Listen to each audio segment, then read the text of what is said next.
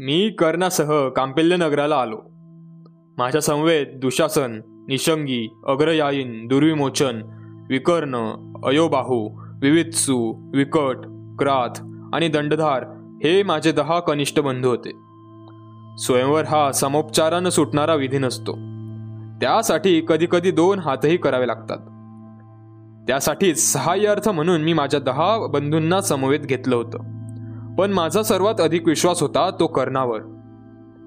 माझे मनोरथ साकार करण्यासाठी त्या विक्रमी वीराची प्राणाचं मोलही देण्याची तयारी होती.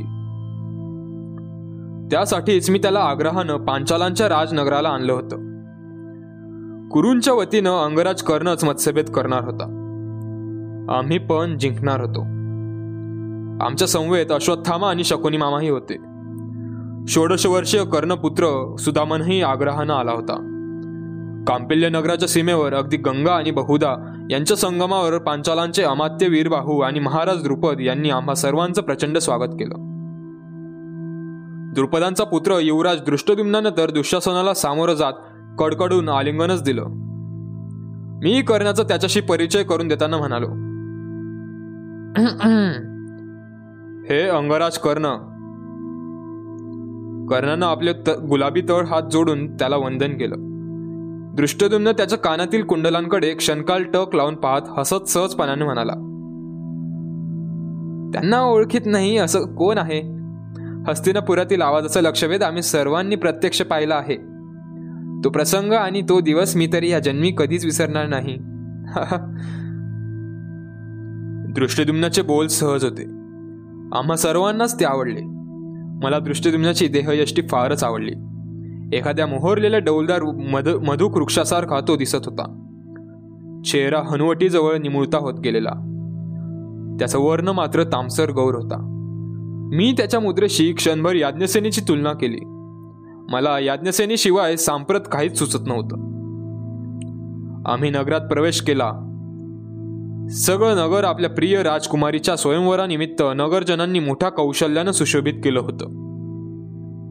जाग जागी हिरव्या वेशी गुढ्या तोरणं उभी केली होती. नगरातील सर्व प्रशस्त चौक विविध रंगांच्या अरण्य फुलांच्या मालांनी सजविले होते. ठिकठिकाणी पाण्याची कृत्रिम कारंजी तयार केली होती. सर्व अंगणात लललांनी केशर मिश्रित पाण्यानं सडे घालून त्यावर ढंगदार रांगोळ्या चितारल्या होत्या. नगारे तुताऱ्या आणि मृदुंग यांनी वातावरणाचा कण कण फुलवून टाकला होता. आम्ही नगरात जेव्हा प्रवेश केला तेव्हा नगरजन आमच्या दर्शनासाठी मार्गाच्या दुहाती उभे राहिले होते. ते कुरूंच्या वैभवशाली आणि विक्रमी कुलाचा सहज स्फूर्त जयघोष करीत होते. मात्र कोणत्याही नगरात मला कधी न दिसणारे एक आश्चर्यकारक दृश्य येथे दिसत होते. अनेक निवासांच्या उंच सौधांवर नगरातील लल ललनांचीही दाटी उडाली होती. त्यातील काही तर आमच्या रथाकडे सरळ अंगुली निर्देश करीत होत्या. माझ्या रथात मी दुशासन आणि कर्ण असे तिघेच होतो. इतर सर्व रथ मागे होते. बऱ्याच कालानंतर माझ्या ध्यानात सर्व प्रकार आला. कर्णाच्या अप्रतिम सौंदर्याची दुदुंबी पांचालांच्या राज्यापर्यंत येऊन पोहोचली होती. कर्ण दुरून का होईना पण कसा काय दिसतो हे पाहण्यासाठी स्त्रिया आतुर होत्या. त्या बिचाऱ्याला मात्र यातलं काहीच माहीत नव्हतं. अगदी निरागसपणे तो माझ्या उजव्या हाताच्या बाजूला उभा होता. त्याच्या अंगावरचं सुवर्ण धाग्यांची छटा असलेलं उत्तरीय सूर्यकिरणात चमकत होतं. मी त्याला सहज म्हणालो कर्णा आता तुला स्वयंवरात भाग घ्यायचा आहे. आता रथनिडावर उभा राहू नकोस. आत बैस आणि धनुर्वेदाचं चिंतन कर. त्याला माझा विचार पटला. तो रथात बसला. अनेक स्त्रियांची त्यामुळे निराशा झाली असावी. मी त्यांच्या मूर्खपणास हसत होतो. एका सूत पुत्राला पाहण्यासाठी एवढा त्यांनी जीवाचा आटापिटा का करावा हेच मला समजत नव्हतं. वास्तविक त्यांनी दर्शन घ्यायला पाहिजे होतं माझं. फार तर दुशासनाचं. कारण मी मनात आणलं असतं तर आमच्या रथाच्या सारथ्याला सत्यसेनाला त्याच्या जागेवरून उठून त्या ठिकाणी कर्णाला बसवलं असतं. कितीही झालं तर सार्थ कर्म हाच त्याचा अंगभूत व्यवसाय होता. सूर्योदयाला घेऊन पांचालांच्या शोभिवंत राजवाड्याजवळ आम्ही आलो. स्वयंवराचा भव्य मंडप दृष्टीपथात आला. त्या मंडपाच्या अवतीभोवती जनसमुदाय नुसता खच्चून भरला होता. या कुरुश्रेष्ठ युवराज आज नगरजनांच्या उत्साहाला उत्सुकतेचे भरत येण्याची ही दुसरी वेळ आहे. पांचालांचे अमात्य वीरबाहू मला रथातून उतरवून घेताना म्हणाले आणखी कुणाचं एवढ्या प्रचंड उत्साहानं स्वागत झालं? मी अमात्यांना विचारलं मथुरेहून यादवश्रेष्ठ भगवान श्रीकृष्ण आजच आले आहेत त्यांचं. श्रीकृष्ण? श्रीकृष्ण स्वयंवरात भाग घेणार की का अमात्य मी जरा भयपूर्ण शंकेनंच विचारलं. ते मी कसं सांगू पण भाग घेणार नाही तर असं नाही. आणखी कोण कोण आले स्वयंवरासाठी? महाराज भोज सौबल सहदेव शल्य शिशुपाल विराट सुकेतू चित्रायुध जरासंध चेकितान भगदत्त आलेत. तसेच भुरीशर्वा सुशेन दृढधन्वा सोमदत्त ऋषक बृहद्बल बृहंत मणिमान दंडधार मेघसंधी शंक सुशर्मा शिवाय हां सेनाबिंदू सत्यधृती सूर्यध्वज रोचमान सुदक्षिण रुक्मरथ अजून हां शिबी श्रीकृष्णपुत्र प्रद्युम्न सात्यकी सिंधू अधिपती जयद्रथ. असे अनेक देशांचे अनेक वीर राजे महाराजे आले आहेत. आम्ही प्रतीक्षा करीत होतो ती एकट्या हस्तिनापुराधिपतींची त्यांनी मला हाताला धरून मंडपाच्या एका कडेनं राजवाड्यात नेलं. स्वयंवर अपहार कालानंतर एक घटकेनं मांडलं जाणार होतं. तोपर्यंत मी कर्ण अश्वत्थामा शकुनी मामा सर्वजण भोजन करून विश्रांती घेणार होतो. आमचा प्रवास एक शतक योजनांचा झाला होता. अंगावरची राजवस्त्र धुळीनं माखून गेली होती. घोडी थकली होती. स्वयंवराबद्दल मी निर्धास्त होतो. कारण आलेल्या असंख्य राजांपैकी कोणीही निष्णात असा धनुर्धर नव्हता. ते योद्धे होते. पण द्रुपदांचा कठीण पण कोणीच पूर्ण करू शकणार नव्हतं. केवळ एकटा कर्णच परत एकदा सर्वांच्या नेत्रांचं पारणं फेडणार होता. आणि अशीपणात जिंकलेले श्यामल द्रौपदी तो माझ्या चरणांवर मित्रप्रेमानं अर्पण करणार होता. कारण त्याला मी आजपर्यंत प्रकर्षणानं पटवून दिलं होतं की जीवन ही एक अनिवार्य अशी तडजोड आहे. काही अघटित घडलं असतं तरच पांचाली आमच्या हातातून सुटली असती. माझ्या मनाचा एक कोपरा साशंक होता. तो केवळ एकाच व्यक्तीमुळे. आणि ती म्हणजे श्रीकृष्ण. आणि शेवटी ते अघटित खरोखरच घडलं. स्वयंवराहून मी हस्तिनापुराला परत आलो ते अनेक घटनांचे अनिवार्य बाण उरात घेऊनच. आता मला वारंवार वाटतं की आयुष्य हे एक अद्भुत रम्य स्वयंवर असावं. प्रत्येक माणूस त्या स्वयंवरात हिरहिरीनं भाग घेतो. पण काही वेळा काळानं इतके अवघड पण त्या स्वयंवरात मांडलेले असतात की ते कुणालाच सगळे जिंकता येत नाही. काही जणांची तर जीवघेणी दुर्दशा होते. अनेक माणसं धैर्यशाली बुद्धिमानी आणि पराक्रमी असूनही ती हे पण पूर्ण करू शकत नाही.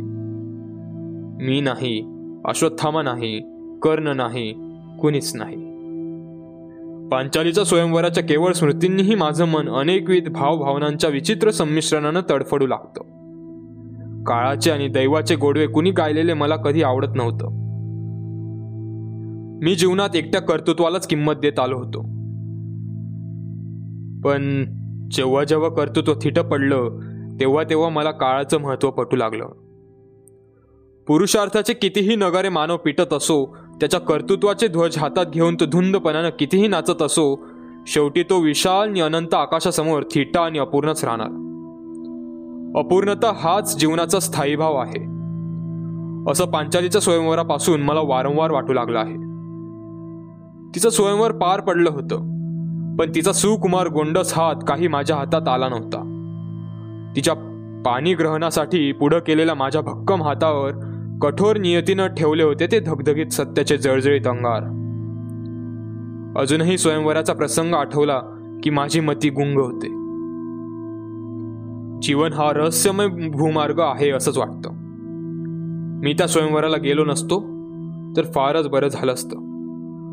अनेक कटू आणि असह्य सत्याचं दड पण तरी माझ्या छातीवर आलं नसतं. कारण त्या स्वयंवरानं मला सर्वात भयानक धक्का दिला होता तो पांडवांच्या अस्तित्वाबद्दल. पांडव जिवंत आहेत हे असह्य सत्य एखाद्या राक्षसाचं अकराळ विक्राळ रूप घेऊन माझ्या छातीवर थय थय नाचत होतं. त्याच्या पायांखाली माझ्या आकांक्षाच्या बरगड्या पिचत होत्या. ते स्वयंवर विसरण्याला मी कितीही प्रयत्न केला तरी एखाद्या अप्रिय व्यक्तीनं पुन्हा पुन्हा समोर येऊन आपलं क्षेम कुशल विचारावं तसे ते माझ्या डोळ्यांसमोर पुन्हा पुन्हा उभं राहून मला डिवचत होतं. पणात मांडलेलं मत्स्ययंत्र डोळ्यांपुढे येऊन गरगरत होतं. स्वयंवराच्या दिवशी पांचालांच्या राजनगरात जाताना आम्ही पंचपक्वानांचा समाचार घेतला. घटकावर वाम कुक्षीसाठी राजकक्षातील मंचकावर कलंडलो. थोड्या वेळातच कर्ण उठला. अंगावर उत्तरीय पांघरून तो कक्षाबाहेर निघाला. मी अर्धवट निद्रेत होतो. तरीही मी त्याला विचारलंच. कर्णा स्वयंवराची घटका जवळ येत आहे. कुठे निघालास यावेळी? वेळ ही सर्वांनाच सोयीस्कर असते. अवेळी सोयीची करून दाखवितो तो खरा योद्धा. मीच त्याला हस्तिनापुरात सांगितलेलं तत्वज्ञान त्यानं मला हसत ऐकवलं. ठीक आहे जा. पण लवकर परत ये. कारण कारण काय? कारण तू नगरात जिथं जिथं जाशील तिथं तिथं तुला पाहण्यासाठी स्त्रियांची गर्दी उडून जाईल. पण मी नगरात जाणारच नाही. तो मंद हसत म्हणाला मग कुठं? गंगेच्या किनाऱ्यावर? तो कुठेही असला तरी एक नदी किनारा आणि दुसरं स्वच्छ आकाश त्याला लागत असतं. नाही इथंच राजवाड्यातील दुसऱ्या एका कक्षात. तो मान डोलवीत म्हणाला कुणाच्या? दृष्टदुम्नाच्या की अमात्यांच्या? बहुधा तू स्वयंवराची बारीक सारीक माहिती काढायला जात असावास. नाही राजा मी चाललो आहे श्रीकृष्णाला भेटायला. थोड्या वेळापूर्वीच मी अमात्यांकडून तसा निरोप त्याला पाठवला आहे. श्रीकृष्णाची भेट घ्यायला तू कशाला तिकडे चालला? त्यालाच आपण अमात्यांकरवी इथं बोलावून घेऊ. मंचकावरून मी ताडकन उठलो आणि निद्राधीन झालेल्या दुःशासनाला गदा गदा हलवीत म्हणालो. दुशासन उठ अन पांचालांच्या अमात्यांना बोलव. कर्ण तत्परतेने पुढे होऊन माझा हात धरीत म्हणाला नको. त्याचा निद्राभंग नको. मी अर्ध्याच घटकेतच परत येतो. श्रीकृष्णाला इथं बोलावलेलं मला नाही आवडणार.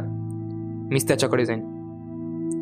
त्याचा स्वभाव आपल्यासाठी कुणालाही त्रास होऊ नये असा होता. ठीक आहे जा पण लवकर परत. मी त्याचं मन मोडू शकत नव्हतो. पण का कुणाला ठाऊक तो श्रीकृष्णाला भेटायला जातो आहे हे मला त्यावेळी मुळीच आवडलं नाही. श्रीकृष्णाबद्दल माझं मत फारसं चांगलं नव्हतं. कारण त्याचा रंग अर्जुनासारखाच निळसर होता. त्याला पाहिलं की मला अर्जुनाची आठवण येईल. आम्ही अर्धा घटका विश्रांती घेतली तेवढ्या अवधीत कर्ण श्रीकृष्णाला भेटून आला होता. त्याचं मुख उल्लसित आणि आनंदी दिसत होतं. राजवाड्यासमोरच्या मंडपात जमलेल्या लोकांचा उत्साहपूर्ण कलकलाट आम्हाला स्पष्ट ऐकू येत होता. मी शकुनी मामा अश्वत्थामा दुशासन सर्वजण राजवस्त्र परिधान करून तयार होतो. कर्ण वस्त्रागारात वस्त्र बदलत होता. थोड्या अवधीत तो वस्त्रागारातून बाहेर आला. त्याने निळ्या रंगाचं अधर्य परिधान केलं होतं. त्यावर पिवळ्या जर्द रंगाचं उत्तरीय होतं. खरं तर उत्तरीयापेक्षा त्याच्या त्वचेचा रंगच अधिक उठून दिसत होता. तो वस्त्रागारातून बाहेर आला तेव्हा गुहेतून बाहेर पडणाऱ्या एखाद्या वनराजासारखा वाटला मला. याच्या मुद्रेवरून जणू सिर किरणच परावर्तित होऊन आसमंतात मिसळत होते. मला पाहताच तो मंदपणे हसला. त्याच्या गोबऱ्या उजव्या गालावर एक गोड खळी पडली. अगदी चुकूनच एखाद्या वेळी मी अशी खळी पाहिली आहे. त्याची सुवर्णवर्णी गोलाकार मुद्रा मला नेहमीच टवटवीत फुलासारखी वाटत असे. त्याचा पुत्र सुदामनही त्याच्या माग वस्त्रामागारातून बाहेर पडला. नको नको म्हटलं तरी तो आग्रहानं आमच्या बरोबर आला होता. थोड्या वेळातच एक दास कक्षात आला आणि मान वाकवून मला म्हणाला महाराज आपणाला अमात्यांनी आदरपूर्वक पाचारण केलं आहे. मंडपात सर्व नरेश आपली प्रतीक्षा करत आहेत. मी कर्ण शकुनी मामा अश्वत्थामा कर्णपुत्र सुदामन आणि दुःशासनासह माझे दहा बंधू स असे सर्वजण कक्षाबाहेर पडलो. जाता जाता मी कर्णाला म्हणालो माझा सर्व भार तुझ्यावरच आहे पण फारच अवघड आहे हा. तो काहीच न बोलता केवळ हसला. त्याचे सुवर्ण जडीत दात क्षणभर चमकले. चालताना बसणाऱ्या हबक्यांनी कानातील लोभस कुंडलं लईत डोलू लागले. आम्ही स्वयंवराच्या मंडपात आलो. कुणीतरी कंठरवानं ललकारी दिली. हस्तिनापुराधिपती कौरव श्रेष्ठ धृतराष्ट्रपुत्र युवराज दुर्योधन! चंपानगराधिपती अंगराज कर्ण. द्रुपद पुत्र युवराज दृष्टदुम्न आम्हा सर्वांना सहस्य सामोर आला. त्यानं माझा हात प्रेमभरानं आपल्या हातात घेऊन आम्हाला आमच्या आसनांकडे न्यावयास सुरुवात केली.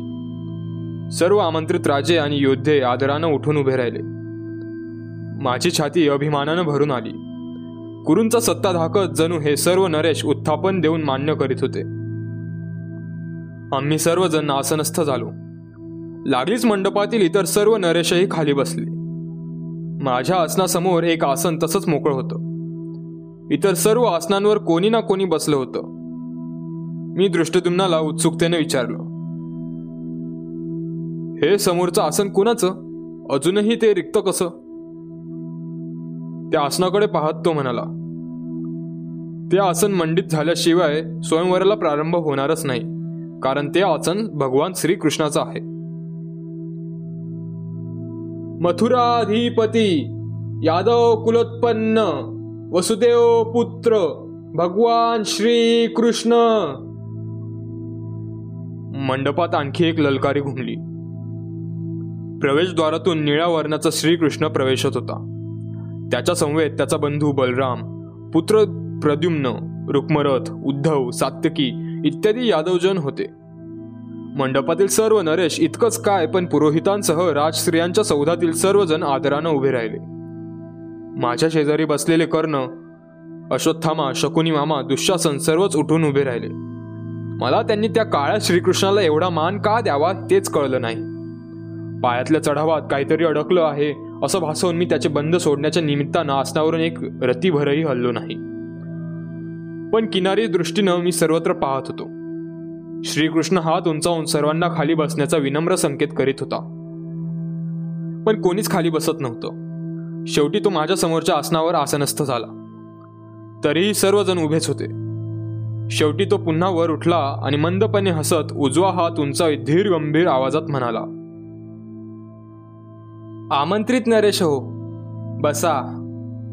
युवराज दृष्टद्युम्न आता आपल्या भगिनीचं युवराजनी याज्ञसेनीचं स्वयंवर मांडील. सर्वजण कळसूत्री बाहुल्यांसारखे खाली बसले.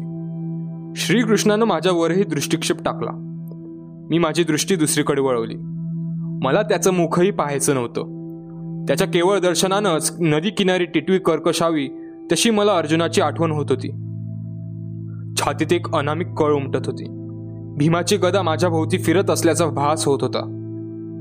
मी सर्व मंडपभर दृष्टी फिरवली. तिथं आर्यवर्तातले सर्व लहान थोर राजा आले होते. द्रौपदीच्या सुगंधानं सर्वांनाच वेड केलं होतं तर. मगधाधिपती जरासंध मद्राधिपती शल्य सिंधू अधिपती जयद्रथ चेदिराज शिशुपाल एकापेक्षा एक सामर्थ्याशाली वीराचं ते संमेलन होतं. पण का कुणास ठाऊक त्यापैकी एकही मला करणा इतका सतेज आणि आकर्षक वाटत नव्हता. ते त्याला सांगावं म्हणून मी उजव्या हाताला असलेल्या त्याच्या कानाजवळ तोंड नेलं. पण तो असावध होता. तो एकटक नुसतं श्रीकृष्णाकडेच पाहत होता. मी त्याला नेहमीप्रमाणे सावध करण्यासाठी एक कोपर खळी मारली. तो चमकून मजकडे पाहू लागला. मी त्याला त्याच्या सौंदर्याबद्दल सांगण्यासाठी ओठ उघडले. पण तेवढ्यात पांचालांचा युवराज दृष्टिदुम्न आपल्या भगिनीला याज्ञसेनीला घेऊन मंडपात आला. सगळीकडे उत्सुक तेजाचा पोटी निर्माण झालेली नीरव शांतता पसरली. जो तो अधोमुखी आणि धीर गंभीर पदक्षेप टाकणाऱ्या पांचालीकडे निरखून पाहू लागला. तिच्या हातात पायापर्यंत पोहोचेल अशी धवल कमलांची वरमाला होती. आपल्या प्रत्येक पावलागणिक ती जणू तिथं जमलेल्या सर्व वीरांची हृदय कमल सहजपणे तुडवीत चालली होती. विविध पुष्पमालांनी सजविलेला अनेक पुष्पांच्या गंधांनी धुंद झालेला तो विशाल मंडप पांचाली सल्लज्जपणे तेथे येताच खऱ्या अर्थानं स्वयंवराचा मंडप दिसू लागला. सावळ्या रंगाची द्रौपदी शरदातल्या अबोल लोभस संध्येसारखी दिसत होती. आपला उजवा हात मस्तकापर्यंत वर उंचावीत पांचालांचा युवराज दृष्टदुम्न बोलू लागला. आमंत्रित नरेश हो माझ्या भगिनीच्या युवराजनी याज्ञसेनीच्या स्वयंवराला आपण आलात यासाठी मी पांचालांच्या वतीनं आपणा सर्वांचं हार्दिक स्वागत करतो. या स्वयंवरासाठी मांडलेला पण जो कोणी वीर पुरुष पूर्ण करील त्याला माझी ही बहीण याज्ञसेनी आपला पती म्हणून वर वरील व आपल्या हातातील वरमाला त्याच्या कंठात घालील. पत्नी म्हणून या त्या महायोद्ध्याची आर्य स्त्रीच्या मनोभावानं जीवनभर सेवा करील. पणासाठी सर्वांसमोर मंडपाच्या छताला टांगलेलं एक मत्स्ययंत्र आहे.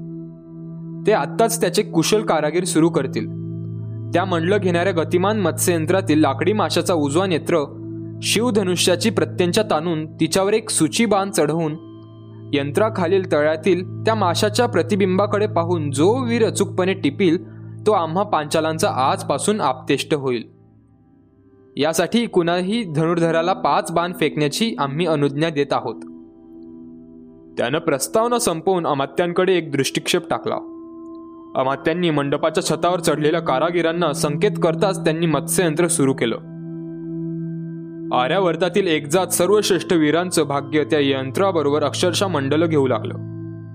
पाच धिप्पाड मल्लांनी मोठ्या कष्टानं धापा टाकीत पांचालांच्या शस्त्रागारातून वाहून आणलेलं ते विख्यात शिवधनुष्य पाण्याच्या तळ्याजवळ ठेवलं आणि सुटकेचा निश्वास टाकून मस्तकावरचा घाम टिपला. सर्वत्र शांतता पसरली. नुसती मत्स्ययंत्राची घर घर तेवढीच स्पष्टपणे ऐकू येऊ लागली. तलावातील पाण्यात त्याचं प्रतिबिंब गरगरू लागलं. ते अवजड शिवधनुष्य पाहून त्याला स्पर्श करण्यासाठी प्रथम तर कोणीच पुढं येऊ धजेना. सगळेच जण एकमेकांकडे टकमक पाहू लागले. शेवटी विशाल छातीचा आणि नावाप्रमाणे दृढ शरीराचा राजा दृढ धनवा उठला. अभिमानानं सर्व मंडपभर दृष्टी फेकत त्यानं उत्तरीय सावरीत शिवधनुष्याला हात घातला. सर्व प्रेक्षकांनी डोळे ताणले. पण दृढ धनवाचे डोळे पांढरे झाले. तरीही त्याला ते प्रचंड शिवधनुष्य नुसतं तसूभरही उचलता आलं नाही. लज्जित होऊन त्यानं आपली मान खाली घातली आणि तो क्षणात तिथून पराभूत म्हणून परतला. मंडपात एक क्षणभरही न थांबता तो मानी राजा सरळ बाहेर निघून गेला. त्याच्यानंतर मेघसंभी मणिमान दंडधार सुशेन रोचमान बृहद्वल सत्यध्रुत व भोज असे अनेक राजे क्रमाक्रमानं आले पण त्यापैकी एकालाही ते शिवधनुष्य वर उचलता आलं नाही. शेवटी चेदिराज शिशुपाल उठला. त्याने दात ओठ खात कसं बसं ते धनुष्य उचललं पण प्रत्यंच्या लावून लक्षवेधासाठी पक्का पवित्रा घेणं काही त्याला साधलं नाही. कसा बसा त्याने एकच बाण सोडला पण तो माशाच्या डोळ्यावर बसला नाही. सर्वांच्या उंचावलेल्या अपेक्षा कोसळल्या. त्याच्यानंतर पांडवांचा मामा राजमाता म्हणविणारा माद्रीचा सक्का बंधू मद्र देशाचा राजा सल शल्य पुढे झाला. पण तोही कसाबसा दोन बाण फेकू लाग शकला. त्याच्यानंतर सिंध देशाचा नृप जयद्रथ उठला. मोठ्या प्रयासानं शिवधनुष्य उचलून त्यानं री तीन बाण फेकले. पण एकही लक्षात घुसू शकला नाही. सगळीकडे उत्सुकता भय सहानुभूती या विविध भावनांना धारण करणारी शांतता पसरली. स्वयंवराला सुरुवात होऊन एक घटका झाली होती. पण तरीही इथे मत्स्ययंत्र सर्वांना वाकुल्या दाखवीत उन्मत्तपणानं तसंच गरगर म्हणलं घेत होतं. मी सहज म्हणून मध्येच श्रीकृष्णाकडे पाहिलं. आसनाच्या उजव्या हाताच्या बैठकीवर त्यानं आपलं कोपर टेकलं होतं. उजवा तळ हात उजव्या गालाला टेकवून थोडासा उजवीकडे कलून तो स्वस्थ बसला होता. कर्णाकडे पाहता तो श्रीकृष्णाच्या पायाच्या अंगठ्याकडे एकटक पाहत आहे. असं माझ्या ध्यानात आलं.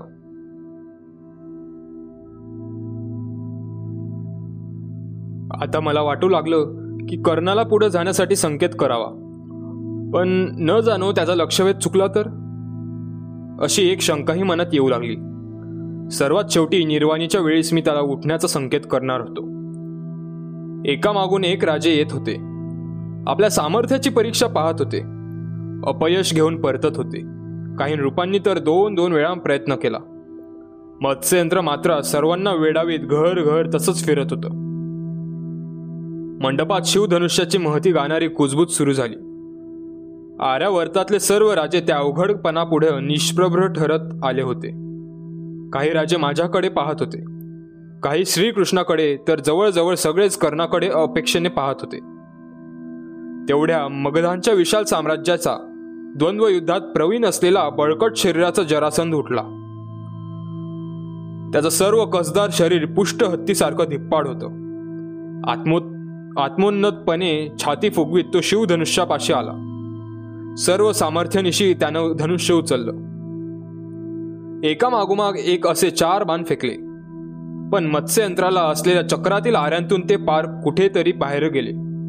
छताला भेदून अदृश्य झाले.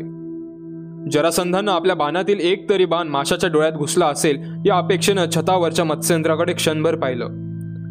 पण तेवढ्यात त्याचा तोल गेला आणि स्वतःला सावरण्याच्या प्रयत्नात तो तलावाच्या उंच दगडी कठड्यावरून धाडकन खाली कोसळला. ते अवजड शिवधनुष्य त्याच्या उन्नत वक्षावर कोसळलं. त्याच्या पराभवाची क्रूर कुचेष्टा करणारी हास्याची लकेर मंडपात सगळीकडे पसरली. मी श्रीकृष्णाकडे पाहिलं. पण तोही खट्याळपणे गालातल्या गालात हसत होता. पण क्षणार्धात ते दृश्य पालटलं. जरासन त्या प्रचंड धनुष्याच्या असह्य भाराखाली प्राणांतिक तडफडू लागला.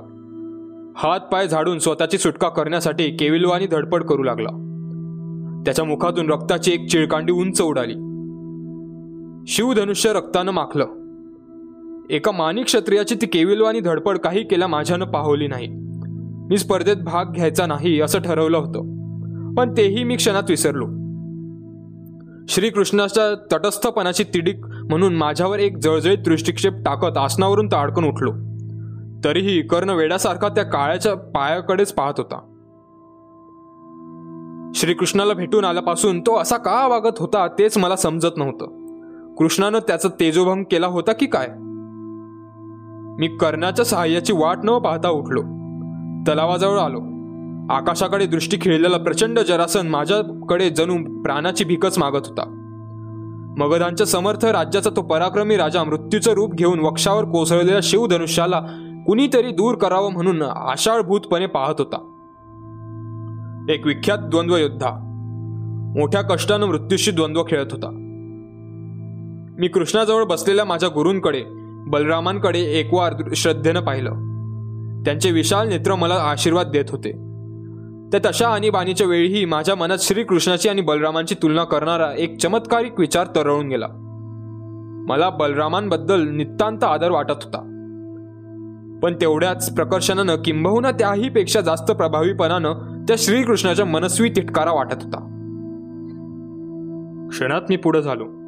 तडफडून घायाळाने शांत झालेल्या जरासंधाच्या हातापायांची धडपड थांबली होती. त्याचं सगळं शरीर जणू डोळे होऊन बोलत होतं. मृत्यूच्या दारात जीव किती असाही असतो? तो स्वतःची प्रतिष्ठा आत्माभिमान काही काही जाणीत नसतो.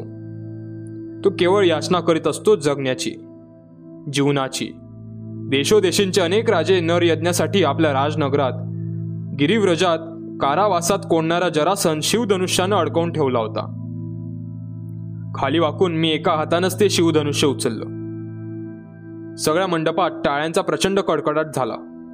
फासे पारध्यांनी लावलेल्या सापळ्यात अडकलेली शेपटी नुसत्याच एखाद्या वनराजानं गर्जना करीत सुटकेची उंच उडी मारावी. तसा जरासन वक्षावरच धनुष्य दूर होताच ताडकन वर उसळला आणि हात उंचावीत मोठ्यानं ओरडला. त्यानं मला कडकडून मिठी मारली. सर्व लोकांना वाटलं की मी द्रौपदीसाठी स्वयंवरात भाग घेण्यासाठी ते धनुष्य उचललं होतं. कुणीतरी माझ्या नावाचा जयघोष केला. मला आता तेथून माघार घेणं शक्य नव्हतं. ते धनुष्य मी सहज उचललं याचं अनेक लोकांना आश्चर्य वाटलं. पण केवळ माझे गुरु बलरामांखेरीज कोणालाही माहीत नव्हतं की मी गदेच्या शाळेत भीमाशी सातत्यानं सहा सहा घटका गदा खेळलो होतो. दंडाचा तो सरावच मला यावेळी उपयोगी पडला होता. माझे दंड हत्तीच्या पायांसारखे भक्कम झाले होते. धनुष्य हातात पेलीत मी सर्व मंडपभर एकदा गरगर दृष्टी फिरवली. आणि तलावाकाठी गेलो. काठावर उभा राहून सहज एकदा द्रौपदीवर दृष्टी टाकली. ती डोळ्यात प्राण आणून माझ्याकडेच पाहत होती. माझ्यातील कुरुकुलाच्या अभिमानाचा लसलसता कोंब तरारून उठला. ही सुगंधाची कुपी सर्वांसमक्ष कवेत मारूनच आज अस्तिनापूर गाठायचं असा निर्धार करून मी कुंडातल्या पाण्यावर शांतपणे दृष्टी खिळवली. मत्स्ययंत्राचं प्रतिबिंब पाण्यात स्पष्ट पडलं होतं. पूर्वीच्या स्पर्धकांनी फेकलेल्या बाणांनी छताला जी काही छिद्र पडली होती त्यातून निसटलेले काही चुकार सूर्यकिरणही पाण्यात तरंगत होते. त्यात ते प्रतिबिंब तळपत होतं. पण पण त्यात गरगरणाऱ्या मत्स्याचा डोळा दिसत नव्हता. तरीही मी प्रत्यंच्या ताणून वेध घेतला आणि सलग असे एका पाठोपाठ पाच बाण फेकले. पण माझ्या प्रत्येक बाणाबरोबर केवळ छताला आणखी एक एक छिद्र अधिक पडत गेलं. सूर्यकिरणांचे आणखी पाच कवडेसे कुंडातील पाण्यात डोकावू लागले. ते पाच कवडसे पाहताच मला पांडवांची आठवण झाली. प्रत्येक वेळी पाच हा आकडा माझ्या मनाचा वेध घेत होता. माझा एकही बाण मत्स्यात घुसला नव्हता. पांचालांचं ते क्षुद्र मत्स्यंत्र कुरूंच्या सिंहासनाला खिजवीत तसंच ताटपणे गरगर फिरत होतं. ते अवजड दंश पेलून माझ्या दंडात कड आला. खिन्नपणे मी काठावरून खाली उतरलो. मला तीव्रपणे वाटलं की या द्रुपद राजानं याऐवजी गदेचा कोणताही कठीण पण आज ठेवला असता तर त्याचं काय बिघडलं असतं? त्याला आपल्या कन्येचं खरोखरच स्वयंवर करायचं होतं की त्यानं ही पराक्रमी वीरांची क्रूर चेष्टा मांडली होती. त्याचं शिवधनुष्य घेऊन हा पण पूर्ण करायला आता कैलासावरून साक्षात शिवानच धाव घ्यायला पाहिजे होती. माझ्या पराभवावर मात्र द्रौपदी गालात हसत होती. मी लज्जित मनानं तलावाच्या पायदंड्या उतरून आलो. हातातील शिवधनुष्य क्षणाक्षणाला मला अतिशय अवजड भासू लागलं. सर्वात अधिक काळ मीच ते हातात पेललं होतं. मंडपातील लोकांची प्रतिक्रिया काय होत आहे म्हणून मी सगळीकडे दृष्टी फेकली. यादवांचा स्वस्थ बसलेला राजा श्रीकृष्ण माझ्याकडे पाहून खोचकपणे हसत होता. इतर सर्वांनी मान खा माना खाली घातल्या होत्या. कर्ण वेड्यासारखा अजून त्या काळ्या श्रीकृष्णाच्या पायांकडेच पाहत होता. हसणाऱ्या कृष्णाला नुसताच हसतोच काय? धमक असेल तर उठ नि हे धनुष्य पेलून तो पण पूर्ण करून दाखव. असा भाव दर्शविणारा एक कडकडीत दृष्टिक्षेप त्याच्यावर टाकून मी ते धनुष्य त्याच्याच दिशेनं फेकलं. पण माझ्या दंडातील शक्ती क्षीण झाल्यामुळे ते फारसं पुढं गेलंच नाही. उलट पायांखालच्या गुळगुळीत पाषाणावर ते कसं तरी घसरलं आणि गोल मंडलं घेऊन फिरून माझ्याच उजव्या पायाच्या पंजावर पडलं. वेदनामय सनक पायापासून मस्तकापर्यंत चढली. पणातील प्रभावानं मन आणि धनुष्याच्या भारानं शरीर दोन्ही आक्रोशू लागलं. मदतीच्या अपेक्षेनं समोर बसलेल्या जरासंधाकडे मी पाहिलं. त्यानं नकारदर्शक मान खाली घातली. मला त्याची त्या बिकट अवस्थेतही किव वाटली. माझ्या धनुष्याखाली सापडलेल्या पायाच्या वेदनाचं मला तेवढं दुःख वाटलं नाही जेवढं जरासंधाच्या तटस्थपणाचं वाटलं. पाय धनुष्याखाली सापडून आता तुटला तरी कुणाकडेही मदतीच्या अपेक्षेनं वर पाहायचं नाही असं ठरवून मी माझे डोळे घट्ट मिटले. क्षणापूर्वी जरासंधाला मुक्त करणारा दुर्योधन स्वतः शिवधनुष्याखाली सापडलेला पाहून सर्वजण हळहळत असावेत. पण पुढं मात्र कोणीच सरसावत नव्हतं. माझं मन चोहो बाजूंनी लाल मुंग्या डसलेल्या घायाळ भुजंगासारखं तडफडत होतं. पण एकाएकी मंडपातील कुजबूज जास्त सशब्द झाली. माझ्या कानावर तुटक तुटक शब्द एकामागोमाग एक आदळू लागले. कारण कवच कुंड लक्षभेद. सर्वश्रेष्ठ धनुर्धर. साक्षात धनुर्वेद. मान उचलून मी कर्णाच्या आसनाकडे पाहिलं. तो आसनावर उठून उभा राहिला होता. त्याच्या कानातील कुंडलं तप्त झाली होती. पण उभा राहूनही तो समोरच्या श्रीकृष्णाच्या पायाच्या उजव्या अंगठ्याकडेच अजून पाहत होता. मला मोठ्यानं ओरडावंसं वाटलं की कर्णा नेहमी गरुडासारखे आकाशात झेप घेणारे तुझे डोळे आज त्या काळ्या कृष्णाच्या पायावर का खिळले आहेत? पण तेवढ्यात श्रीकृष्णानं उजव्या पायाचा अंगठा हळूच थोडा वर उचलला. कर्ण एक मोहक गोड हास्य फेकीत आसनाजवळून गरकन वळला आणि माझ्या दिशेने झपाझप चालू लागला. त्याची उंच देह यष्टी इतकी भारदस्त वाटत होती की जणू खरीराचा डेरेदार उंच वृक्षच चालत येत होता. त्याच्या प्रत्येक पदक्षेपाबरोबर माझ्या कानातील कुंडलं लयत हिंदोळे घेत होती. त्याच्या आत्मविश्वासू ढंगदार चालीवर सर्व प्रेक्षकगण इतके मुग्ध झाले की त्यानं धनुष्याला हात लावण्यापूर्वीच सर्वांनी प्रचंड टाळ्यांनी त्याचं स्वागत केलं. मी माझा पाय धनुष्याखाली आहे याची जाणीवही विसरून गेलो. हस्तिनापूरच्या आखाड्यात मला सापडलेला अष्टपैलू हिरा दशदिशांना तेजाचे दीप्तमान स्त्रोत फेकत येत होता. छे मी तरी किती स्वार्थी होतो? अशा कर्णाचा वापर करून मी पांचालीला आपली अर्धांगी करणार होतो?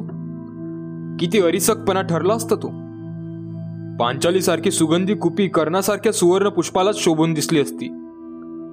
कर्ण आणि पांचाली हा जोडा साक्षात उमाशंकरालाही लाजवील असाच ठरला असता. मी माझा विचार बदलला. आता क्षणभरातच कर्ण मत्स्यभेद करील. त्यानं मत्स्यभेद केला की द्रौपदीच्या अंगदेशाची महाराणी म्हणून उद्घोष करायचा आणि चंपानगरी ही कर्णाच्या अंगदेशाची राजनगरी आहे एवढंच घोषित करून थांबायचं नाही. तर कर्ण हा कुरूंचा सेनापती आहे असा आज त्याचा यथोचित गौरवही करायचा. हस्तिनापुराला परतल्यावर ती कल्पना महाराजांना पटवून त्याप्रमाणे त्याच्या सेनापती पदाचा अभिषेक विध करायचा. हस्तिनापुराहून राजहत्तीवरून त्या दोघांची मिरवणूक काढायची. मी तिथल्या तिथं मनाशी हा निर्धारही करून टाकला. क्षणातच तो माझ्याजवळ आला. उत्तरियाची लोमती टोकं क्षणात त्यानं कमरेजवळ अधर्यात खोचली. नुसती एकदाच त्यानं माझ्यावर दृष्टी टाकली. काहीही न बोलता त्याचे निळेशार निमुळते नितळ डोळे मला सांगत होते. राजा घाबरलास की काय? तुझी सुटका करायला करणं समर्थ असताना तू जरा संध्याकडे अपेक्षेनं कशाला बघितलंस? पुढं होत न प्रथम लिलया त्यानं शिवधनुष्याला नम्र वंदन केलं. अगदी सहजपणे त्यानं एका हातानंच ते अवजड शिवधनुष्य वर उचललं. काय होत आहे हे समजायच्या आत एखाद्या लहान मुलानं एखादं खेळणं वर उडवून झेलावं तसं ते धनुष्य त्यानं क्षणभर अवकाशात वर फेकलं आणि परत अचूकपणे एकाच हातानं पुन्हा पेलून धरलं. मंडपभर अविरत टाळ्यांचा प्रचंड पर्जन्य कोसळला. माझा पाय आणि मन दोन्ही मुक्त झाली. उल्लसित मंडपानं त्यासाठी टाळ्यांचा अविरत प्रतिसाद दिला. कर्णाचं अर्घ्यदान स्वीकारणाऱ्या समोरच्या गंगेच्या जललहरीचं जणू थरथरत आहे असं मला वाटलं. विजेसारखा तो तलावाकाठी गेला. तिथं ठेवलेल्या बाणांच्या भात्यातील एक बाण त्यानं सर्रकन खेचला. तो त्याचा सूक्ष्म लक्ष अचूक टिपायचा नित्याचा सूचीबाण होता. विरासन घेत प्रत्यंच्या ताणून सुचीबाण चढवून त्यानं पाण्यात डोकावून पाहिलं. गरगर फिरणाऱ्या मत्स्ययंत्रातील माशाचा डोळा पाण्याच्या कुठल्या थेंबावर प्रतिबिंबित झाला आहे हे शोधण्यासाठी त्याचे नीलवर्णी डोळे गरगरू लागले. त्याचं ऐटदार विरासन सर्व आमंत्रितांना मंत्रमुग्ध करीत होतं.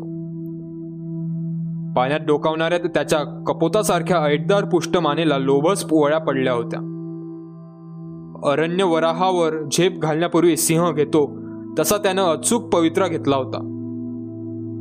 सर्व जणांची दृष्टी त्याच्या सुची बाणाच्या अग्रावर हाता खेळली होती. द्रुपद कन्या पांचालीचं जीवन त्या बाणाच्या अग्रावरून प्रवास करीत कर्णाच्या चरणांवर पडणार होतं.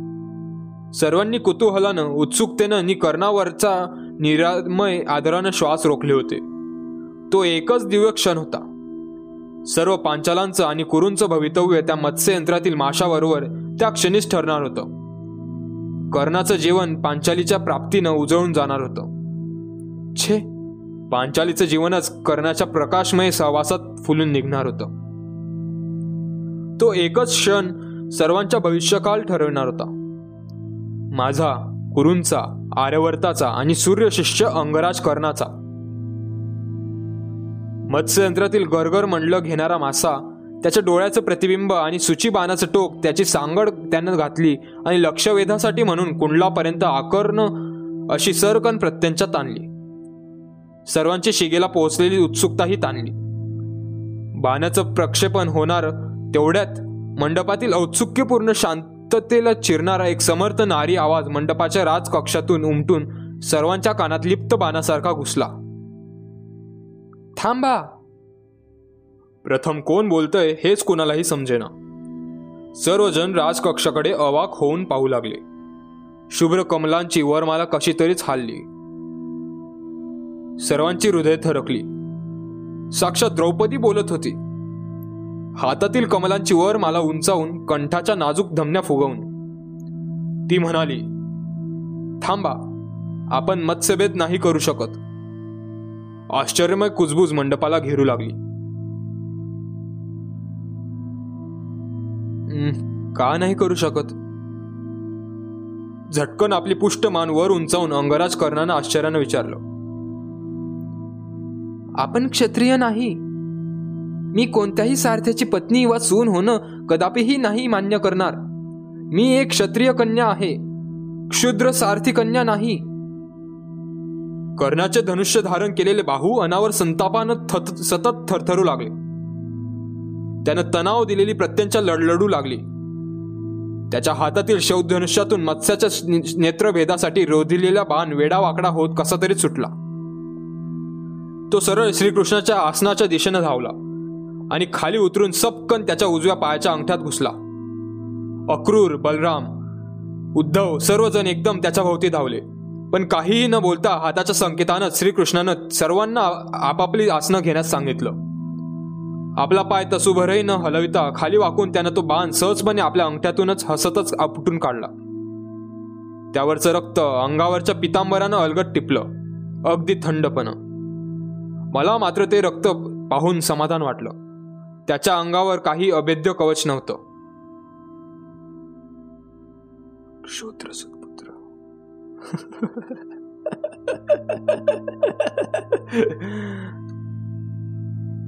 स्वतःशीच फुटफुटत हृदय भेदणाऱ्या वैषम्यानं आपली मान मागं टाकून कर्ण कितीतरी विकटपणे गदगदून कसा तरीच हसला. कसलं होतं ते हास्य? ते हास्य नव्हतंच. आक्रोश हा स्त्रियांचा गुणधर्म असतो. त्या वीराला असं आक्रोशता येणार नव्हतं. म्हणूनच तो हसला होता. पण त्याचं हास्य आक्रोशापेक्षाही हृदय पिळवटणार होतं. त्याची तेजस्वी कुंडल क्षणात निस्तेज पडून तर क्षणात रक्तवर्णात प्रकाशून त्याच्या मानी मनाच्या अंतरंगातला भावनांचा विस्फोट स्पष्ट करू लागली. बाणांनी पडलेल्या छताच्या छिद्रातून तो एकटक वेड्यासारखा आकाशाचा पटल जाळीत तळपणाऱ्या गुरुदेव सुराकडे पाहत काही काळ त्या तलावाच्या दगडी काठावर दगडी पुतळ्यासारखा तसाच विरासनातच राहिला. दुसऱ्याच क्षणी लडलडणारं हातातील शिवधनुष्य संतापानं खालच्या पायघडीवर फेकून देऊन वायूनं भडकलेला वनवा अरण्यातच झपाझप पसरत जातो. तसा तो तरातरा चालत आपल्या आसनाकडे जाऊन मान खाली घालून बसला. तो चालताना ज्या ज्या ठिकाणी त्याचे पाय पडले होते त्या त्या ठिकाणचं पायघडीवरचं वस्त्र होरपळून काळ ठिक्कर पडलं होतं. भावनांचा केवढा प्रचंड कल्लोळ. समुद्र पर्व काळी खवळावा तसा त्याच्या अंतरंगात खवळला असावा. याची त्याच्या सहवासात राहून सुद्धा मलाही नीट कल्पना येऊ शकली नाही. त्याच्या शेजारीच आसनावर असल्यामुळे त्याच्या नाकाद्वारे बाहेर फेकले जाणारे उष्ण निश्वास माझ्या शरीराला चांगलेच जाणवत होते. कुणीच काही बोलत नव्हतं. बोलू शकणार नव्हतं. शेवटी हा भाव पीळ एका निष्ठावान सूर्यभक्ताचा आणि याज्ञसेनीचा होता. झालेल्या अघटित प्रकारानं सर्वांनाच विस्मयाचा केवढा तरी प्रचंड धक्का बसला होता. प्रत्यक्ष द्रौपदीच वधू म्हणून उभी असताना सर्व संकेत गुंडाळून ठेवून विनयानं खाली घातलेली मान उंचावून तीच काहीतरी असं भयानक मर्मछेदक बोलेल याची कुणालाच कल्पना नव्हती. बोलणारी द्रौपदी आणि बोलून घेणारा कर्ण असल्यामुळे मध्ये बोलण्याची अन्य कुणाचीच प्र पराज्ञा नव्हती. सगळीकडे शांतताच शांतता पसरली होती. द्रौपदीनं परत आपली मान खाली घातली. स्वयंवर मांडून दोन घटका झाल्या होत्या. संध्या समय झाल्यामुळे आकाशातला सूर्य आता ढळत चालला होता. मत्स्ययंत्राच्या भयान घरघरी शिवाय अन्य कोणातच ध्वनी त्या मंडपात आता ऐकू येत नव्हता. ते मत्स्ययंत्र कालयंत्र बनून तसंच घरघरत राहणार होतं.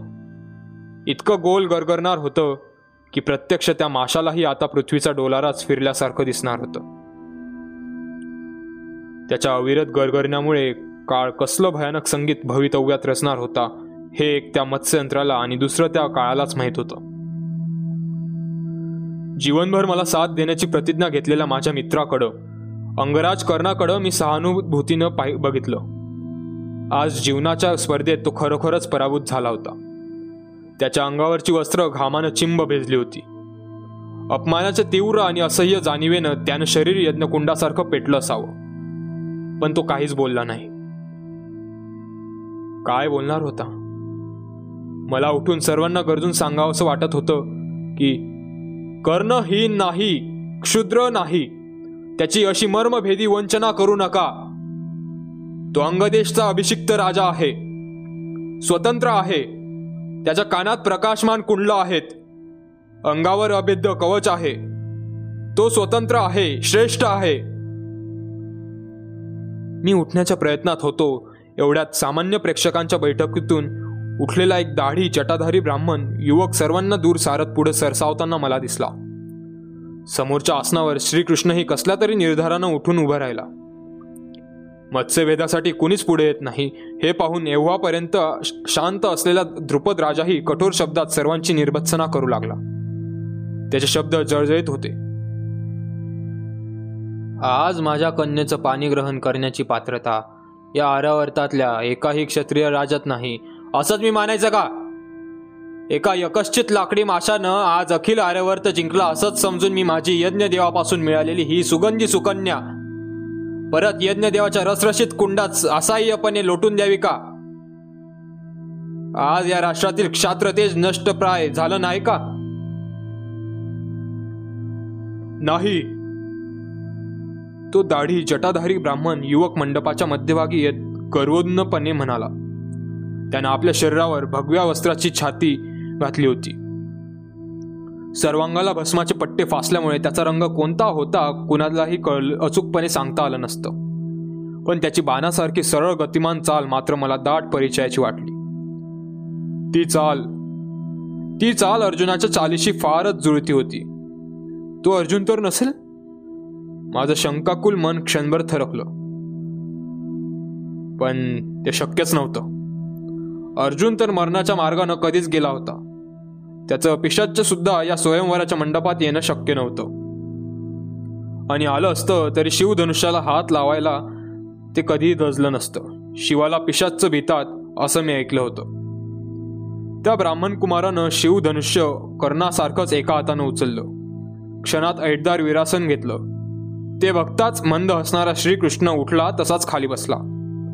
या घटनेनं क्षणापूर्वी कर्णाचा त्या तेजस्वी वीराचा झालेला अपमान कोणाच्याच ध्यानात राहिला नाही. सर्वांनी परत टाळ्यांचा वर्षाव करून त्या नव्या स्पर्धकाला चेतावणी दिली. त्या ब्राह्मण कुमारानं मान वळून श्रीकृष्णाकडे दृष्टी फेकली. मला त्या सर्वांचाच राग आला. त्यानं बसा म्हटल्यानंतरच प्रथम सर्व राजे खाली बसले होते. कर्ण तर त्याच्या पायांकडे पाहत कितीतरी काळ स्वस्तच बसला होता. आणि आता हा ब्राह्मण कुमारही त्या दिशेनंच पाहत होता. का? हा श्रीकृष्ण म्हणजे या सर्वांना वाटतो तरी कोण? देवांचा राजा इंद्र की सृष्टीकर्ता ब्रह्मदेव? मी माझं बैठकीचं आसन उद्वेगानं सरळ उलट दिशेला परतवून घेतलं.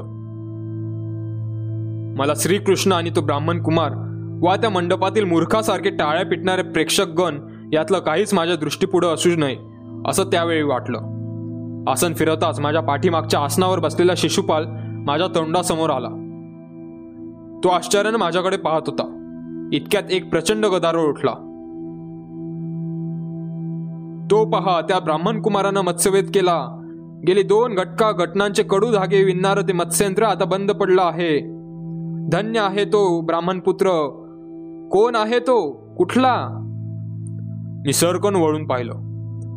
तळ्याच्या काठावर तो भगवी वस्त्र घातलेला तरुण वक्ष ताणून उभा होता.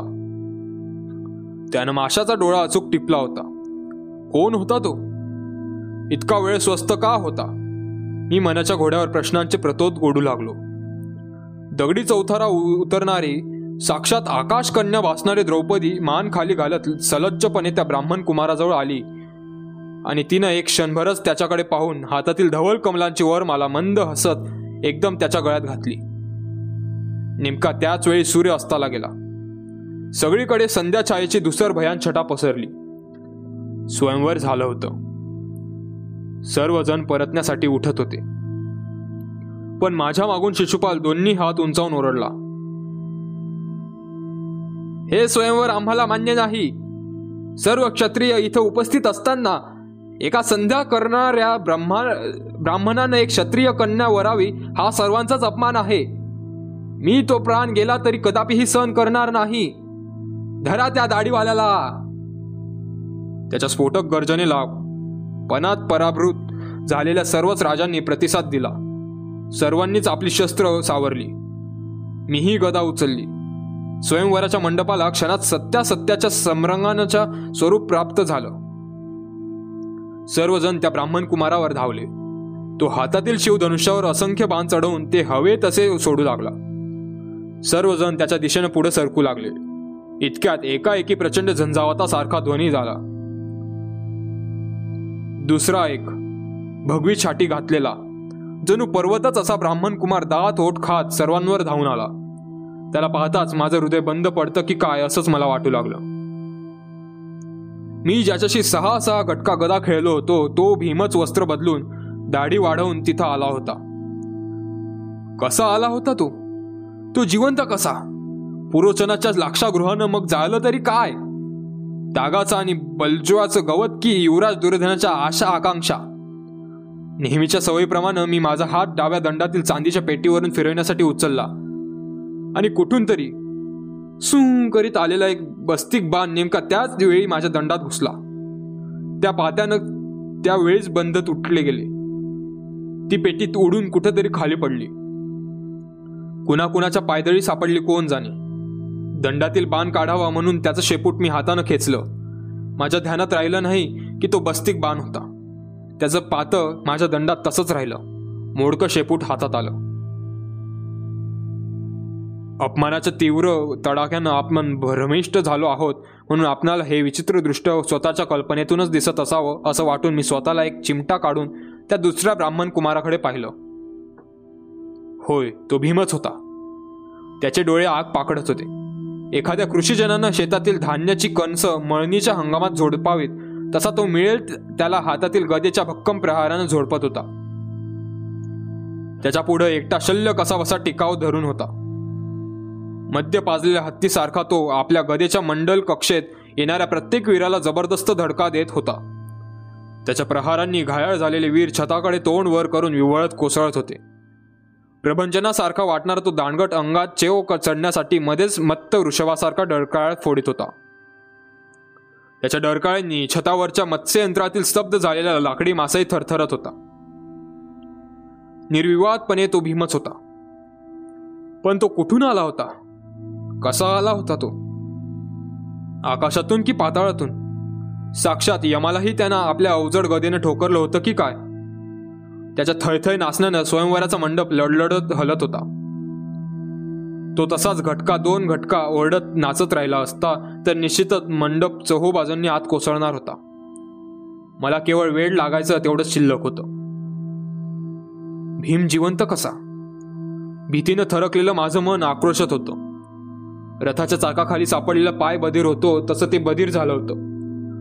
तो तर सर्वांना ठोकण्याआधी अधीरच झाला होता. तो भीम होता की त्याचं पिसाळलेलं पिशाचं होतं. सत्य काय आणि स्वप्न काय तेच समजत नव्हतं. वारणावताच्या राखेतून त्यानं परत हा सुंदर आकार कसा घेतला? त्या राखेतील ओंजळवर राख घेऊन त्यानं पिशाचं ती माझ्या आणि इतरांच्या तोंडाला फासायला तर आलं नव्हतं? भेदी होऊन पुरोचन घेतला होता की काय? माझं दैवच फिरलं होतं.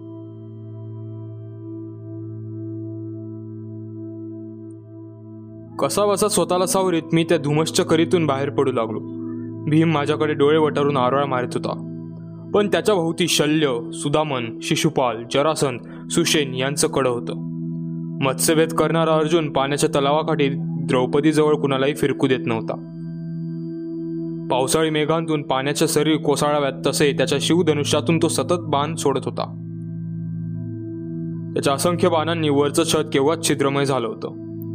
कुणीतरी सेवकांनी क्षणाक्षणांनी वाढणाऱ्या अंधारातील गोंधळ आवरावा म्हणून प्रचंड ज्वाला फेकणारे पलिते आणले. त्या प्रकाशाचा उपयोग करून घेऊन सर्वजण उलट भीमार्जुनांवर अधिक तुटून पडत होते. गोंधळ वाढतच होता. माझं मस्तक तर सुन्नत झालं होतं. मी त्या कलकलाटातून कसा तरी बाहेर पडलो. सर्व राजे उठून युद्धात गुंतल्यामुळे मंडपातील आसनं ठेवलेला भाग आता ओस पडला होता.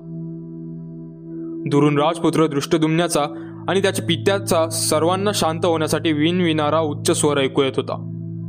आसनांच्या दीर्घ बैठकीत दूरवर एका आसनावर आपलं विशाल मस्तक दोन्ही तळ हातात गच्च पकडून खाली मान घालून बसलेला कर्ण मला दिसला. द्रौपदीच्या वाघबानांनी घायाळ झालेला तो वीर अस्वस्थ होऊन विचारमग्न झाला होता. धापा टाकीत मी त्याच्याजवळ गेलो. त्याच्या विशाल पाठीवर हात टाकून त्याला गदागदा हलवीत मी ओरडलो. कर्णा अर्जुन जिवंत आहे. त्यानंच प्राणपणात द्रौपदी जिंकले आहे. मंडपात तो कुणालाही जवळ येऊ देत नाही भनगोर संग्राम माजला आहे. सत्य काय असे तेच समजत नाही. अंगावर साधी शुष्क काटकी पडली तरी एखादा चपळ सिंह जसा गर्जना करीत उसळतो तसा तो ताडकनवर उठला. अर्जुन अर्जुन अर्जुन आज त्याला सरळ दाखवून देईन की मनात आणलं तर एक सूतपुत्रही त्याच्या समक्ष एका राजकन्याला नेऊ शकतो. विजेच्या लोळासारखा तो वळला. त्याची चर्या आरक्त झाली. कुंडलं रसरसू लागली. मला दूर लोटून तो मंडपामधल्या तलावाच्या दिशेनं घुसला. जवळ उभ्या असलेल्या भोजराजाच्या हातातून त्यानं त्याचं धनुष्य हिसकावून घेतलं. अर्जुनाजवळ जाताच तो सर्वांना उद्देशून ओरडला. दूर व्हा! त्याच्या शब्दात इतकी धार होती की क्षणभर वीज कडाडल्याचा भास झाला. सर्वांनी हात आवरले. अर्जुना खरा क्षत्रिय असशील तर हातातील शिवधनुष्यानं या सुतपुत्र कर्णाचा शिरच्छेद करून या पांचालांच्या सौंदर्यमंत राजकन्येला घेऊन जाशील.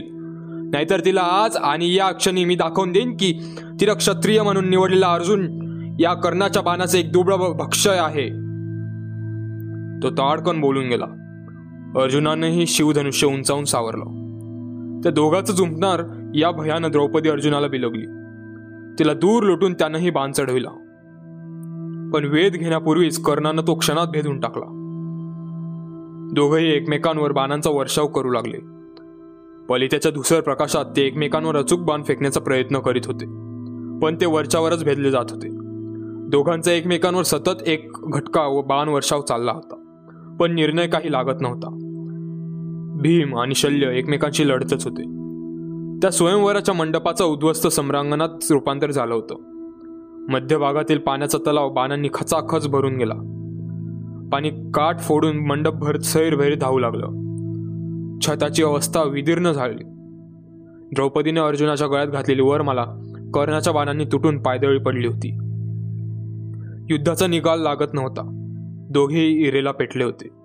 बाणांच्या टक्करणाऱ्या ठिंग्या डोळे दिपवू लागल्या. शेवटी कुणाला काही समजायच्या आतच युद्ध थांबलं. सर्वांनी दोघांकडे आश्चर्यानं पाहिलं. मध्ये पडलेल्या बाणाच्या ढिगावर हात उंचावून दोघांमध्ये श्रीकृष्ण उभा होता.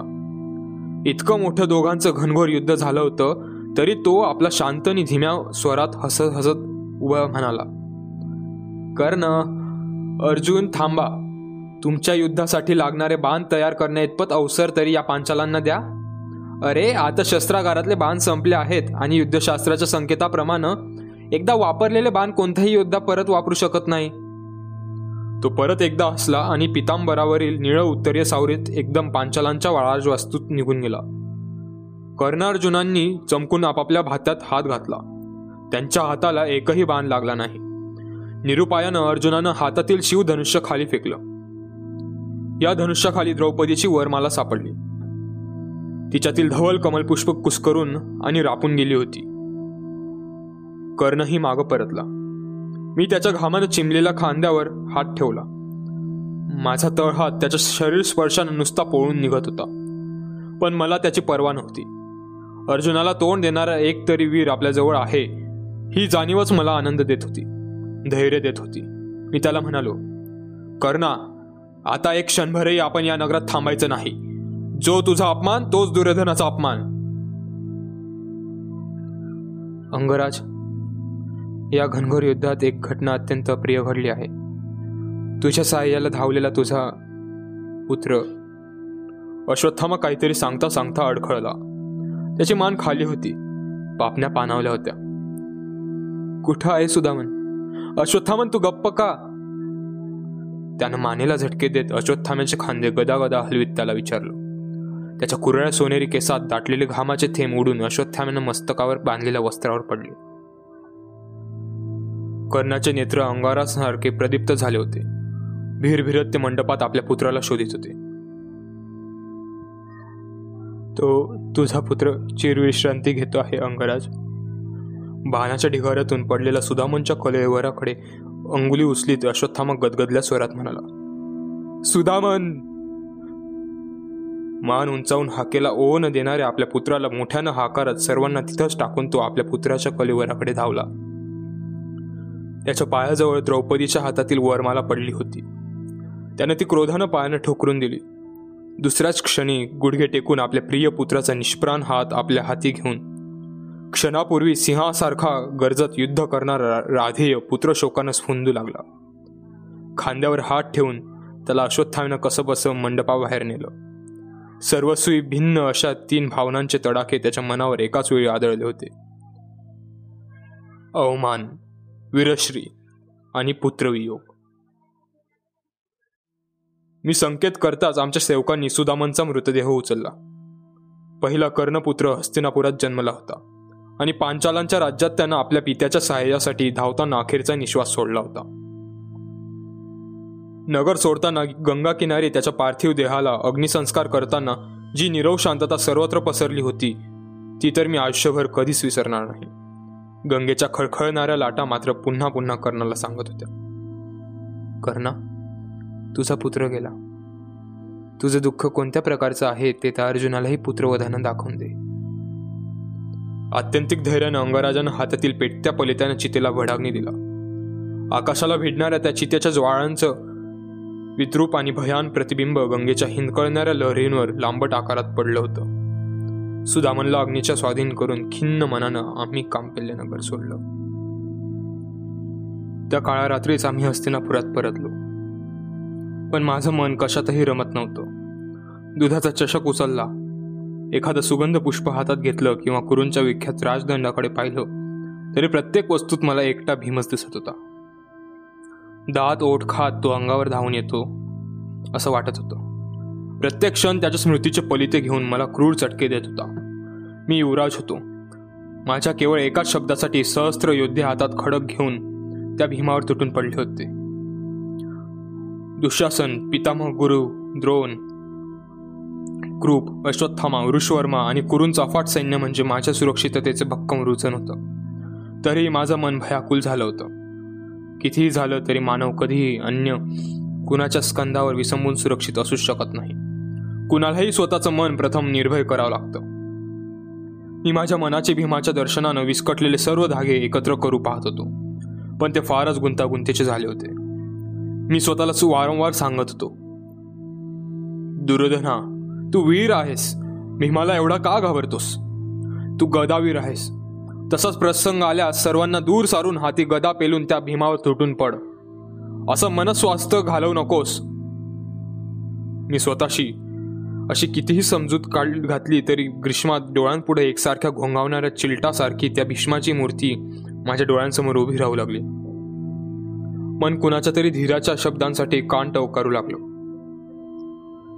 मी नकळतच माझ्या सेवकाला प्रभंजनाला कर्णाकडे पिटाळू लागलो. सेवक जाताच तो तत्परतेने येई आणि मग माझ्या दोन तीन घटका कशा जात ते समजत तसे. त्याच्या केवळ सहवासात जीवन सहस्त्रपटींनी सामर्थ्यशाली झालं होतं. असंच मला वाटते. पण मी त्याच्यासमोर कधीच स्तुती केली नाही. मला माहीत होतं की पुरोचनाप्रमाणेच त्याचाही जन्म केवळ माझ्यासाठीच होता. आणि राजानं कधीच कोणाची स्तुती करू नये हा पाठ मला कनकांनी शिकवला होता. कधी कधी करण्याचा संवेद अश्वत्थामाही येऊ लागला. तो काही काही वेळा इतका आश्चर्यकारक बोले की ते ऐकताना मन गुंग होऊन जाईल. पण त्याचं बोलणं मला तो निघून गेल्यानंतर लागलीच केवळ एक कल्पनांच्या रम्य खेळ वाटे. द्रौपदीच्या स्वयंवरानंतर तो असाच एकदा कर्णाबरोबर मजकडे आला. कर्ण आला होता तो पंधरा दिवसानंतर येऊन ठेपलेल्या नगरोत्सवात रथांच्या स्पर्धा ठेवाव्यात हे सांगण्यासाठी. त्याला घोडे रथ अस्त्र सूर्यार्धना धनुर्वेद आणि मल्लयुद्ध याशिवाय जगात अन्य काही आहे त्याचं स्मरणच नसे. मी त्याच्या स्पर्धेच्या कल्पनेला तात्काळ संमती दिली. सहज विनोदानं मी त्याला म्हणालो कर्ण जग हीच एक स्पर्धा आहे. मग ती आपण जिंकलीच पाहिजे. तितकंच सहजपणे कर्ण म्हणाला ते एवढं सोपं नाही. अश्वत्थामा सहज स्फूर्तपणे मध्येच बोलला का? मी विचारलो.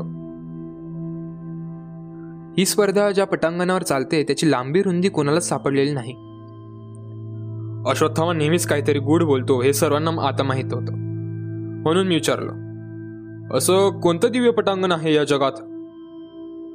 आहे मनाचं पटांगण. या पटांगणावर आकाशाचे सजविलेले रथ घेऊन सहस्त्र वर्ष मानव या स्पर्धेत भाग घेत आला आहे. पण काळाच्या निपक्ष पंचानं त्याला या स्पर्धेत कधीही विजयी म्हणून घोषित केलेलं नाही. अश्वत्थाम्याचा ध्वनी पाव्यापेक्षा मधुर होता. म्हणून त्याने या स्पर्धेत भाग घ्यायचं सोडून द्यावं की काय? मला त्याची कल्पना न पटल्यामुळे मी विचारलं. मुळीच नाही. तसं ते त्याला करताही येणार नाही कारण कर्माच्या अटळ नियमांनी प्रत्येक मानवी जीवबद्ध आहे. मनाच्या अतिपुरातन गाभाऱ्यातून येणारी इष्ट आणि अनिष्ट संदेश पाळणारा तो केवळ एक आज्ञाधारक सेवक आहे. मन मन अश्वत्थामा तू म्हणतोस ही त्या ह्या मनाचे धागे आहेत तरी किती? मला त्याच्या गूढ बोलण्याचा अर्थ पुरेसा कळत नव्हता. तुझ्या सुवर्णमंडित मुकुटाखालच्या मस्तकात किती केस आहेत हे तुला अचूकपणे सांगता येईल का? मनाचे धागे तितकेच अगणित आणि गुंतागुंतीचे आहेत.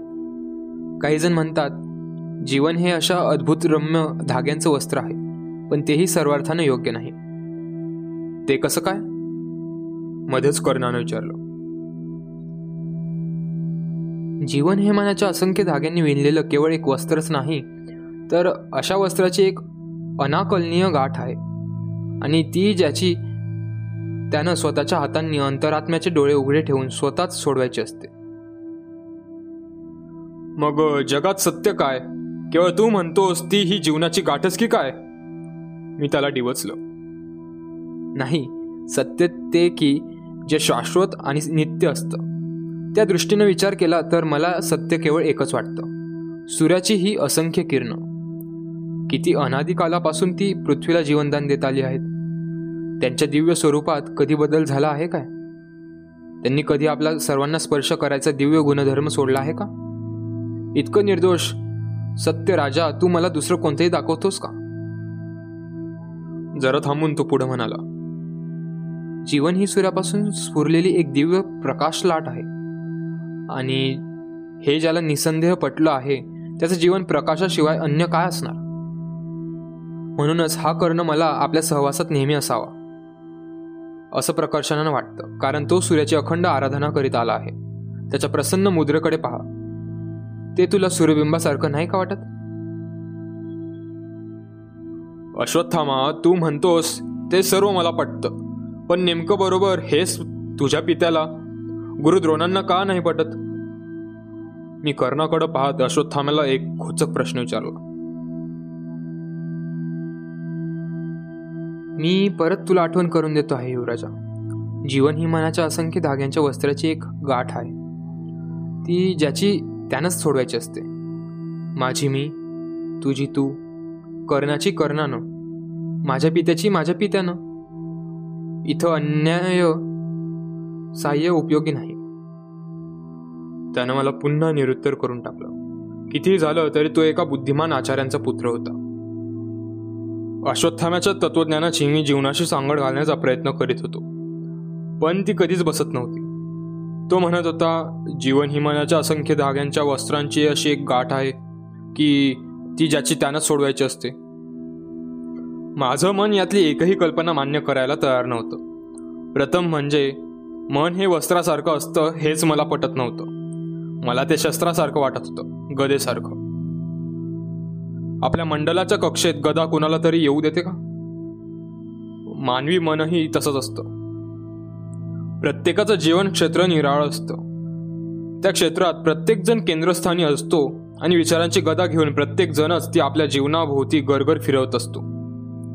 मंडलात येणाऱ्या कुणाच्या मस्तकात ती आदळते कुणाचं वक्ष फोडते आणि कधी कधी कुणाला चिरविश्रांती देते. पण या परिणामांचा विचार करीत कधीच बसायचं नसतं. तसा विचार केला तर कुठलंच कार्य तडीला जाणार नाही. अश्वत्थाम्याच्या कल्पना मी झटकून टाकायचा प्रयत्न करी पण तरीही त्याची आठवण सतत येई व मी हैराण होई. शेवटी मी त्रागानं निर्णय घेई. अश्वत्थाम्या तू म्हणतोस तसं जीवन ही एक असंख्य धाग्यांच्या वस्त्रांची गाठ असेलच तर मलाही ते मान्य आहे. पण ती गाठ मी उलगडणार नाही. ती मी अधिकच आवडणार आहे आणि तिच्यामध्ये त्या दांडगड भीमाचं जीवाणू पकडून त्याचा जीव जाईपर्यंत ती घट्ट करणार आहे. भीमाला जीवनाच्या गाठीत पकडायची कल्पना मला जेव्हा सुचली तेव्हा मी निर्धास्त झालो. भीम एका सापळ्यात सुटला होता. हरकत नाही. मी त्याच्यासाठी भक्कम असा दुसरा सापळा तयार करण्याचं ठरवलं. त्याच्यासाठी मी शेवटपर्यंत हवे तितके सापळे तयार करणार होतो. आता केवळ त्याच्या करपलेल्या करंगळीसाठी मी एखादी चांदीची पेटी करणार नव्हतो. तर त्याचं मस्तकच मी कुरूंच्या सिंहासनाखाली खोल पुरणार होतो. कारण पांचालीच्या स्वयंवरात त्या निळ्या अर्जुनानं पांचाली जिंकली होती. आणि शेवटी झालेल्या युद्धात त्या उद्दाम भीमानं माझ्या पाठीत गदेचा भक्कम प्रहार घालला होता. आणखी एका गोष्टीबाबत माझं भाग्य बळावर होतं. कारण द्रौपदीला कर्णाचा अपमान. सर्व वीरांच्या समोर करण्याची दुर्बुद्धी झाली होती. कर्णासारख्या शक्तिशाली वीराचा पुरुषार्थ मी त्याला त्याच्या त्या अपमानाची वारंवार आठवण करून देऊन जागृत करणार होतो. म्हणजे संधी मिळताच कर्ण द्रौपदीचाही सूड घेईल. तुर्तास तो जरी माझ्या उजव्या हाताला उभा होता तरी माझी खात्री होती की एक दिवस तो पूर्णपणे माझ्या मुठीत येणार आहे. कर्ण सूर्यभक्त कर्ण. कवच कुंडल असलेला कर्ण. विशाल शरीराचा कर्ण. दुर्धनाच्या मुठीत येईल. त्याचं जीवन मग मी ठरवीन तसं आणि तसंच होत राहील. हस्तिनापूरचा स्वामी आणि त्याच्या मुठीत कर्ण. ही या दुर्धनाची सुख स्वप्न सत्य झालेली जगाला पाहावी लागणार. या सर्व उलथापालथीत एक अतिशय अप्रिय घटना मात्र विसरली जात नव्हती. स्वयंवरानंतरच्या युद्धात अर्जुनानं कर्णाच्या पुत्राला सुदामनला आपल्या अमोघ बाणांनी छिन्न विछिन्न करून टाकला होता. काही बाण तर त्याच्या कोवळ्या आणि नुकत्याच चारुण्यात पदार्पण केलेल्या नितळ मुखमंडलातही रुतले होते. त्या वीरपुत्रानं या जगातलं काय अनुभवलं होतं?